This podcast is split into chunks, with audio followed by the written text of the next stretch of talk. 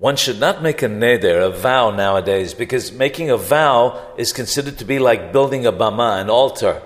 It used to be that a private individual could build a bama in order to sacrifice to God. With the advent of the first Beit HaMikdash, the first temple, however, this was no longer permitted. When one fulfills a vow, it's likened to offering a sacrifice on the bama. Even though one intends to do a meritorious act, one should do it without making a neder it's appropriate to annul any vows one has made. There is an exception to the rule, however.